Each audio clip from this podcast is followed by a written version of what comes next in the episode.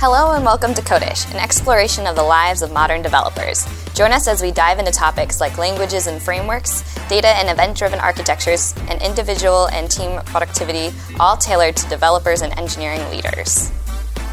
This episode is part of our Tools and Tips series. Hello, I'm Rick Newman. I'm a director of engineering here at Salesforce Heroku. A couple of the teams that I manage at Salesforce Heroku are the languages and lifecycle, dealing with uh, software lifecycle. I'm here with Yotam Hadas, who is the VP of Engineering at Electric. And today we're going to be talking about operational agility, which is a topic that he has given lots of thought to, and we're hoping to learn from his thinking and his experiences. Uh, Yotam, would you introduce yourself? Sure. Hi, I'm Yotam Hadas, VP of Engineering for Electric. I'm very happy to be here today. Always love talking about operations in particular. I've joined Electric a good six months ago. Um, to say it simply, Electric is the modern IT solution. It is uh, a combo of a lightning fast tech support coupled with an IT platform that gives you a single place to observe and take actions to all things IT. And so that's Electric. And as for me, I'm an operationally minded leader. I love thinking about how teams operate, what works, what doesn't work, how can we keep things moving, improving at all times. You mentioned operational agility, and agility is obviously entered our shared vernacular over the past uh, decade or so. What do you mean when you say operational agility, or how do you think about that? Yeah. So to me, of course, agility means a lot of things, but the one that I would point out of all the different aspects of agile is the idea of iteration. The idea that whatever it is that you're doing is not forever set in stone and only works well if you continue to iterate. And so if we talk about uh, lean development, for example, the concept of build, measure, and learn loop. We typically talk about it when we talk about product development or an engineering process. Build something, measure success, learn from it, then build again based on your learnings. And so the same thing can be applied to operations. And so operational agility is treating each of your operations as something that is evolving, something that also requires a build, measure, learn loop and making sure that the feedback comes from all of your organization and not just from one person's experience or opinions. Well, what are the goals when you think about operational agility and bringing it to an organization? I think there's a few things we can talk about. The goals of operational agility is to make sure that you're running the team in the best possible way in every aspect. And so as you're analyzing what is it that makes your team move, your agile development process, your development workflow, your CI/CD, um, your architectural process, design and implementation, the developer experience that your engineers are feeling as they code every day locally and through your environments. All these different aspects of the way you work have an operations to them, and we can define what op- an operation is in a minute. But having an operational agility means that you continue to improve on those processes. You continue to ask questions, gather new feedback, and iterate on your process. And so, if I can use a term uh, that, I, that I ran into recently in a really good article by Jeremiah Lee, um, he, he is quoting a person named Joachim Sandén, who was an agile coach in Spotify, where Jeremiah used to work. And they use the term minimum viable agility. So think about an MVP for an operation is telling your teams not something like, hey, we're the agile police. This is how you have to work. You can't move left and right, no freedom. Not at all. It's just saying, here's your minimum viable agility based on what we know so far. Here are the best practices. Here's a bunch of decisions we made based on the best feedback we can get. Why don't you go and implement that as a starting point and then teach us new things? I think that's our overall goal is to just operate as best we know as a team, learn from each other, and continue to improve the process on all fronts.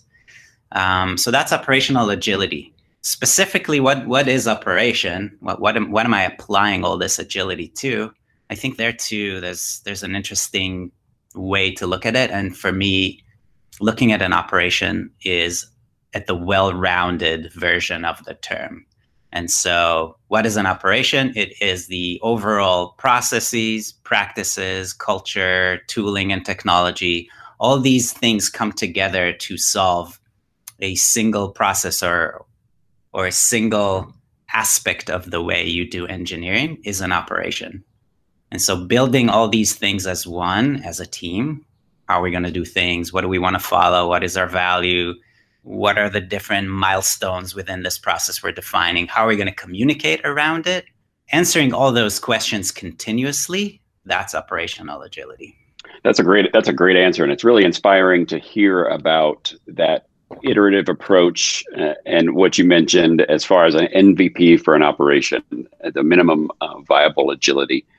Does that map to as we think about you know a traditional sprint uh, and hitting a retro and, and, then looking at experiments or things that we could improve and just kind of tweaking tweaking something at the team level. Is that does that analogy hold? It does and I, and I can tell you a little bit of how we do it now at electric. So the way we start in building an operation we call it a journey to build an operation. We we create a set of journeys to map everything that our team does and each such journey ends up with a mature operation we can then follow and iterate on. And so the initial journey usually takes a lot of interviews because as we said, it's not it's not about what Yotam did in the last 10 years and thinks is the best. It's not about any single individual. It's about what's going on in the field, how the teams are doing, what works for them and what doesn't, and just the overall synergy of feedback and, and approach that we can bring. And so as we define the operation initially, I could take uh, Agile, for example, itself, Agile development is itself an operation. Uh, it's funny not to mix the terms, but it is an Agile operation defining an Agile development. Um, and so starting to build that was for us a lot of groundwork, just going team by team and getting feedback and asking the same set of questions. How do you currently do Agile for us as Scrum? How do you run your Scrum? What's special about each of your ceremonies? What works and doesn't? What cadence do you do?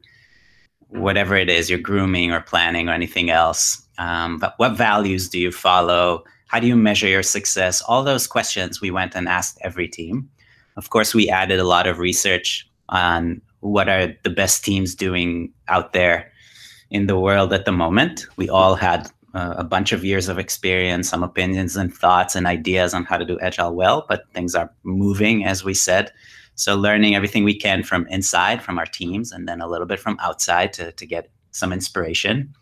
And then at that point, we could put together some kind of a draft for our operation. So a draft for all those things I mentioned before. The practice, which in Agile's case is a lot around the ceremonies and how to run them and the inner workings of a sprint for a given team, the measurements. For us, for example, two things that we like to measure around, Agile is delivery on commitment, sprint by sprint, and then for our roadmap as a whole, as well as uh, volatility, essentially the change in velocity. But those are just examples.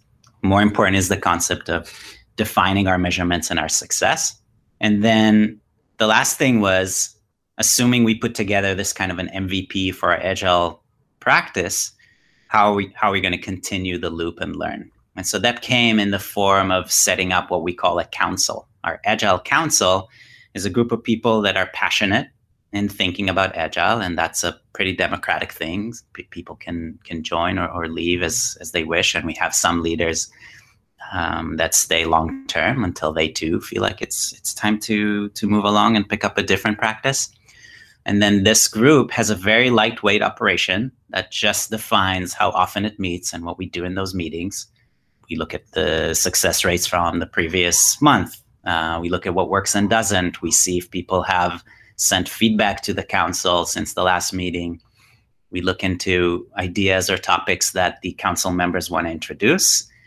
And then the goal of the council meeting is to end up with some action items that help us iterate on the operation itself.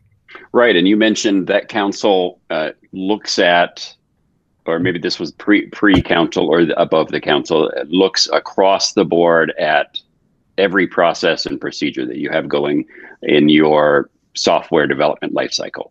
including you mentioned current agile practices. I think you men- mentioned are uh, at the architectural level. Yeah, those are different groups. We we have different leaders lead different operations, and uh, each of them sets up that cadence separately. Uh, some operations are really big and require a lot of iteration, a lot of opinions, and so we set up a council for them. And some don't, and so we keep them as an operation as both a living document and a practice in the field and we iterate a little more freely just by raising subjects in any of our forums, any of our leadership meetings or team meetings or or anything else. And so separate operations have separate groups that focus um, on just owning them and giving them all the attention needed, making sure they stay agile. What you're doing there is you're also not putting a business wide or a large organization wide kind of mandate in place, recognizing that each part of the organization might have different needs? Yes. So the, the idea of owning the operation is to have some centralized group that thinks about it, but also not have it in a way that is just a dictatorship. And so we have different operations are owned by different group of people. We try to have interest play a part. And then these things move along separately and with with different cadence based on the subject. And so there might be a group within the architecture operation of folks that are thinking about our architecture. Uh, it's long term there's a lot of diagramming and mapping and thinking about the future and maybe a few months later rethinking and seeing what worked and didn't that group has a certain independence to it as i said it takes ideas and feedback from really anyone that's interested, but it would be separate, say, from the group that takes care of, of our agile practice. Separate interest, separate cadence requires different communication with different people.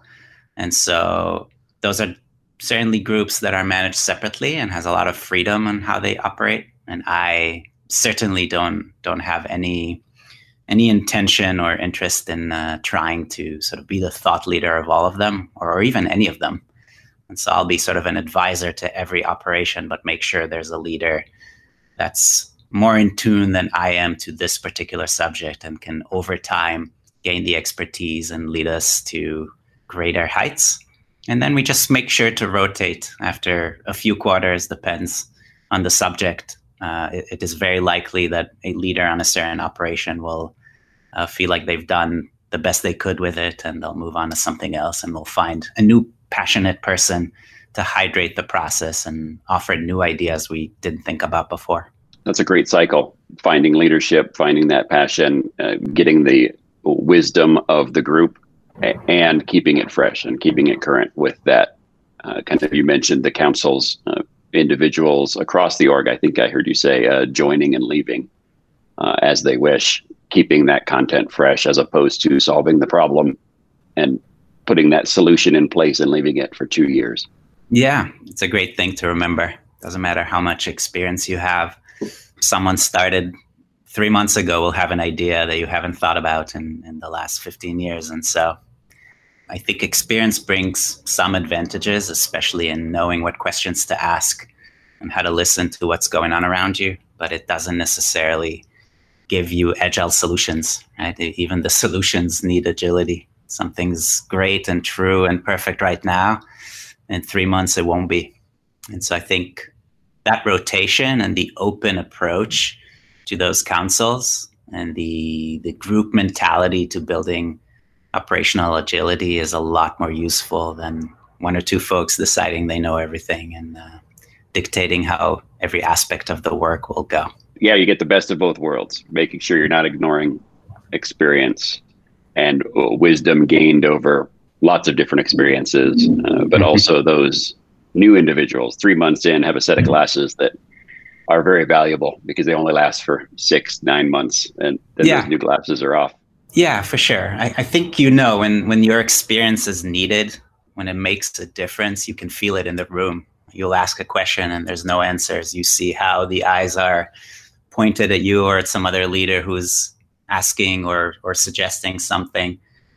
I think it's easy enough if your culture is good and safe to know when your input is needed and when to to actually start with what you know. That too is okay. Um, certainly not suggesting that you should just forget everything you've learned in your career. Uh, but if you stay tuned to your team, I think you're able to identify some cases where you present an idea, a concept, even even a detailed operation, and the response is like, "Wow, we've never done that. Let's try it and see." And other times you'll you'll offer your experience or your opinions or a concept, and immediately a very healthy discussion or argument will start, and then you can realize, okay, there's a lot of people here that might know a thing or two that I don't. Let's let's appoint some leaders, make sure they have the resources they need to work on this, and then step aside. And it sounds like it's a great environment to have those discussions, and that trust almost uh, sets the stage for success. With so many different departments and everybody learning uh, both individually and at the departmental level vis-a-vis the agile councils that you mentioned what have been the the biggest challenges you've experienced in implementing and seeing this grow? One thing it takes time. It takes an investment. You have to be willing to really do take the time to do the groundwork you know schedule interviews decide what questions to ask have some strategy on how you're taking in all those responses and turning them into decisions and action and some written guidelines. I think it takes a certain commitment. You know, I think some other teams or organizations may say, you know what, we're not going to invest in this. We're just going to do something and people will follow. And once in a while, maybe on a more improvised manner, they'll offer something and maybe we'll make a change. That that too can work. But for me, for uh, how I like to work, is it, it, requires a little more investment up front to go through those journeys. You know, it could take I don't know three or four months, depending on what we do, uh, just to get to our draft of an MVP of an operation. Which you know, after that, will take a lot less and might serve us for a year or two before it really needs an overall. Uh, but that initial investment in there you, is there. You need some experienced leaders to do that. Uh, for me, I'm very, very lucky to have some incredible engineering directors that could really take those challenges and run with them and be able to multitask because that is a lot of multitasking. And so just taking the time, getting all the feedback in a way that's organized and thoughtful, turning that into action, reviewing the action, iterating a few times before that first draft is there. Once it's there, sitting with the teams separately and as a whole, presenting, discussing, trying, and then running the the the first few build, measure, and learn loops are quicker and more demanding. Right? You get feedback initially, a lot of it, and you need to do it a little more often until things are stable. So I think it all boils down to just the commitment, uh, putting in the time and the effort, creating over time some some template for this process of a journey towards operation so that the process itself is enjoyable and not not burdensome i'd say that is the main challenge. The other is i mean the price you pay for taking on lots of opinions is there's a lot of opinions. And so sometimes uh, you have to make some decisions. You have to um, talk the group into trying one thing first. Sometimes when it's hard to say which of two options work better. You either allow each team to choose, which we often do, and say, hey, we can do things in three possible ways so far that we know these three are all good in different situations. So pick your poison. But then other times it, it's messy. And so you make a decision, be like, hey, let's just try this, see how it works for two, three weeks, and just commit to looking at it after. And if it works, great. And if it doesn't, try the other option that you you initially uh, left on the shelf.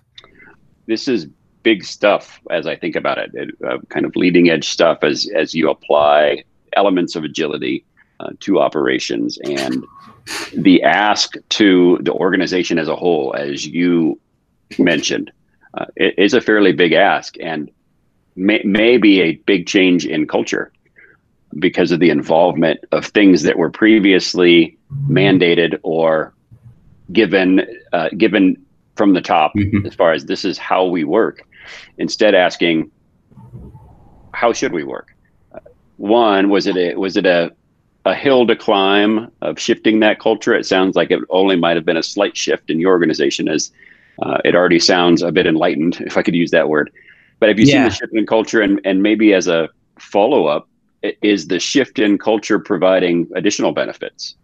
Yeah, that's a great question. I, I think there's two uh, polar situations to be in, both requiring that change in culture you're talking about. One is where everything's mandated from top, and the other where nothing is mandated and every team just does whatever works. And I think both of those, if such operational agility, if such approach is to work, they both have to change culturally, uh, almost meet in the middle.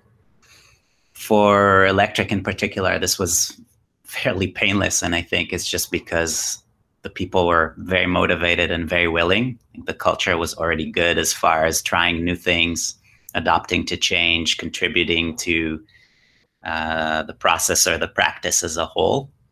And so, you know, relatively to to maybe other chapters of my career with electric, it was really painless and uh, enjoyable. I think in other cases it could be tough, but then yes, there's a huge gain, as you said. Finding the balance, and it doesn't mean that my balance is is the best one, but finding the balance between how much is centralized and dictated, um, how much is required from each team to follow the same MVP that we talked about, minimum viable agility, versus how much is left for the teams to choose. You know, the freedom for them to choose their tooling or to change the process or to add a step as a required step or to remove a step that they're not interested in. How much to allow for that freedom and versatility is a great question, not one that I can answer for, you know, any engineering team on earth. I could just say, ask yourself the question, find the balance. And I think if even that, answering those questions is some kind of a teamwork, some kind of a process of getting feedback, then you'll find the sweet spot. And I think it's surprising. Like you'd think maybe more people would want more freedom and less definitions. But I think in practice, it's not always the case. It's often the opposite. Teams actually want the best practice to be defined ahead of time and have something to follow that is already thoughtful and not improvised or circumstantial. So, yeah, I find that really a curious thing. But once you answer that question as, as to how you're going to balance best practice with freedom, I think the culture changes for the positive and your operation is just a lot more efficient.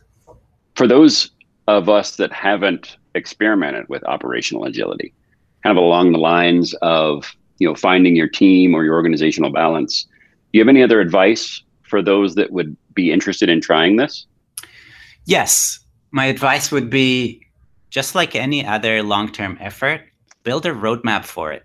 We actually have a quarterly roadmap for our operation building. And so, given it takes time. That this process is long, especially for operations that are brand new and, and haven't been built before. We define our quarterly roadmap as if it was a product roadmap. We figure out exactly what are main roadmap items that we want to achieve for each operation in a given quarter. We are able to show the whole thing in one slide, so it's easy to digest what it is that we're trying to accomplish from an operational standpoint in a given quarter. And then as the quarter comes to a close, we iterate on that and build operational roadmap for the next quarter. And this will involve some line items for operations that we haven't had before, so brand new, starting the journey, and also some iterations from one that we've built and we just want to keep following, checking on how things are going and continuing the feedback loop. Another advice is think about what makes your team go. What are all the working pipelines that you have within your engineering organization? And create those buckets first to figure out what operations you even need and that too is not something that you know one solution fits all. It really depends on the team. So take the time to do that. For us it ended up with a nice list of sort of seven to ten different operations that we wanted to build over time. And you know it's multiple quarters of investment to build all of them. But some of them I've already touched, right? Agile practice, um, developer experience, uh, which is the experience of each engineer on their local machine, coding, debugging, deploying, and so on. Observability was for us a crucial operation to define what does observability means for us, what are the values, how are we going to implement that per service? How are we going to measure it? What would be the the processes around it? So I'm just putting these out there as an example for inspiration. Uh, but you really have to figure out what are those core things that define the way you work and are important to you. Architecture is a, is a really interesting one because architecture is a technical thing. It's technology, is its concept on on uh, how to build a platform and at every layer. We could talk so much tech when we think about architecture, but there's also an operation to architecture. There are concepts there that are operational. How do you make architectural decisions? How do you document them? How do you vet them? How do you do cross team projects that involve architectural decisions? How do you change architecture? What happens when you need migration? Like all these things, if, if you could sort of quickly think about, you'll find that it requires an operation.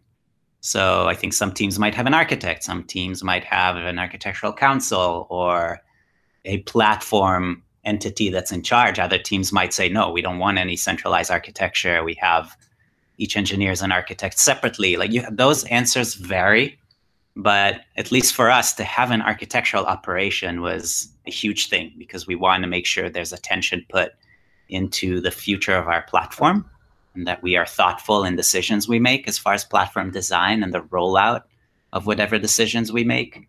And so we built an operation around that. Uh, you can build one for quality engineering or for release management. Uh, you, you, could certainly think of things that I haven't thought about. Uh, you know, even your OKRs, the way you define them, right? Your goal setting can be an operation. How do I do it quarterly? How do I do it sprint to sprint? How, I, how do I do it with individuals or with teams? This too is an operation. And so it's a separate thing to think about your actual objectives and key results from thinking about what is the operation around building, measuring, and learning from OKRs.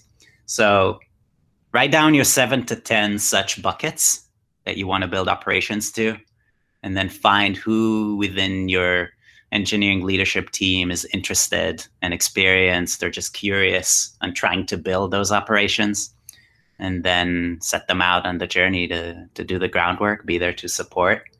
A couple quarters later, you'll have an absolutely revolutionized team. Uh, I, I think, especially if it's if it's something you haven't done before, or if you are a small, maybe a small startup that just became not so small anymore, uh, just never never quite matured or um, or never needed to mature up until now think about every aspect, map it out to what operations make sense, and just launch those journeys. It's it's really gratifying, and it makes you incredibly more efficient, and I think happier too. Happier, I'm sure. That's a, a solid, actionable first step of just identifying, you know, those seven to ten operations. Uh, I'm sure every leader can pull three off the top of his their head right away and then investigate and find plenty of other opportunities and it occurs to me this is a really timely message with so many organizations having to shift to uh, a remote culture if they are, have not had that experience before. And lots of studies popping up about the overall productivity and that decrease as so much of the stress of working at home and adjusting to a new cycle and a new way of doing things. Uh, it seems like this is a fantastic solution to look at a new way of doing things.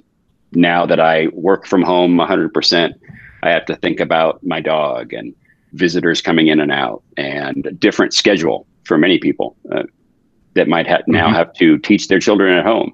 And, this seems like a, a, real timely and effective way to, well, how are, how should we be doing this in light of new information? It seems like this would be a huge benefit to businesses and teams today. Yeah, I couldn't agree more. It's quite fortunate within this madness that we sort of started working on all this a good few months before this crisis began. And I think it's just a huge advantage if your team uh, not only asked before, but is used to asking the question, what's the best way we currently know to do X? If that's part of your culture, then remote work becomes easier, both because you have a lot of those answers already formed in a thoughtful way and in a collaborative way, and also because you know how to change and how to bring further improvement. And so I think I think it's huge, especially from working from home, especially from a distributed team, remote team standpoint, it's huge to have a mature operation. I, I've been thinking about that quite a lot in these last two months that we are remote, just to see how the team kept together, how strong the culture is, and how clear our ways are. We know how we do things. We know how to communicate. We know how to make things better. We know how to create visibility to what isn't going well.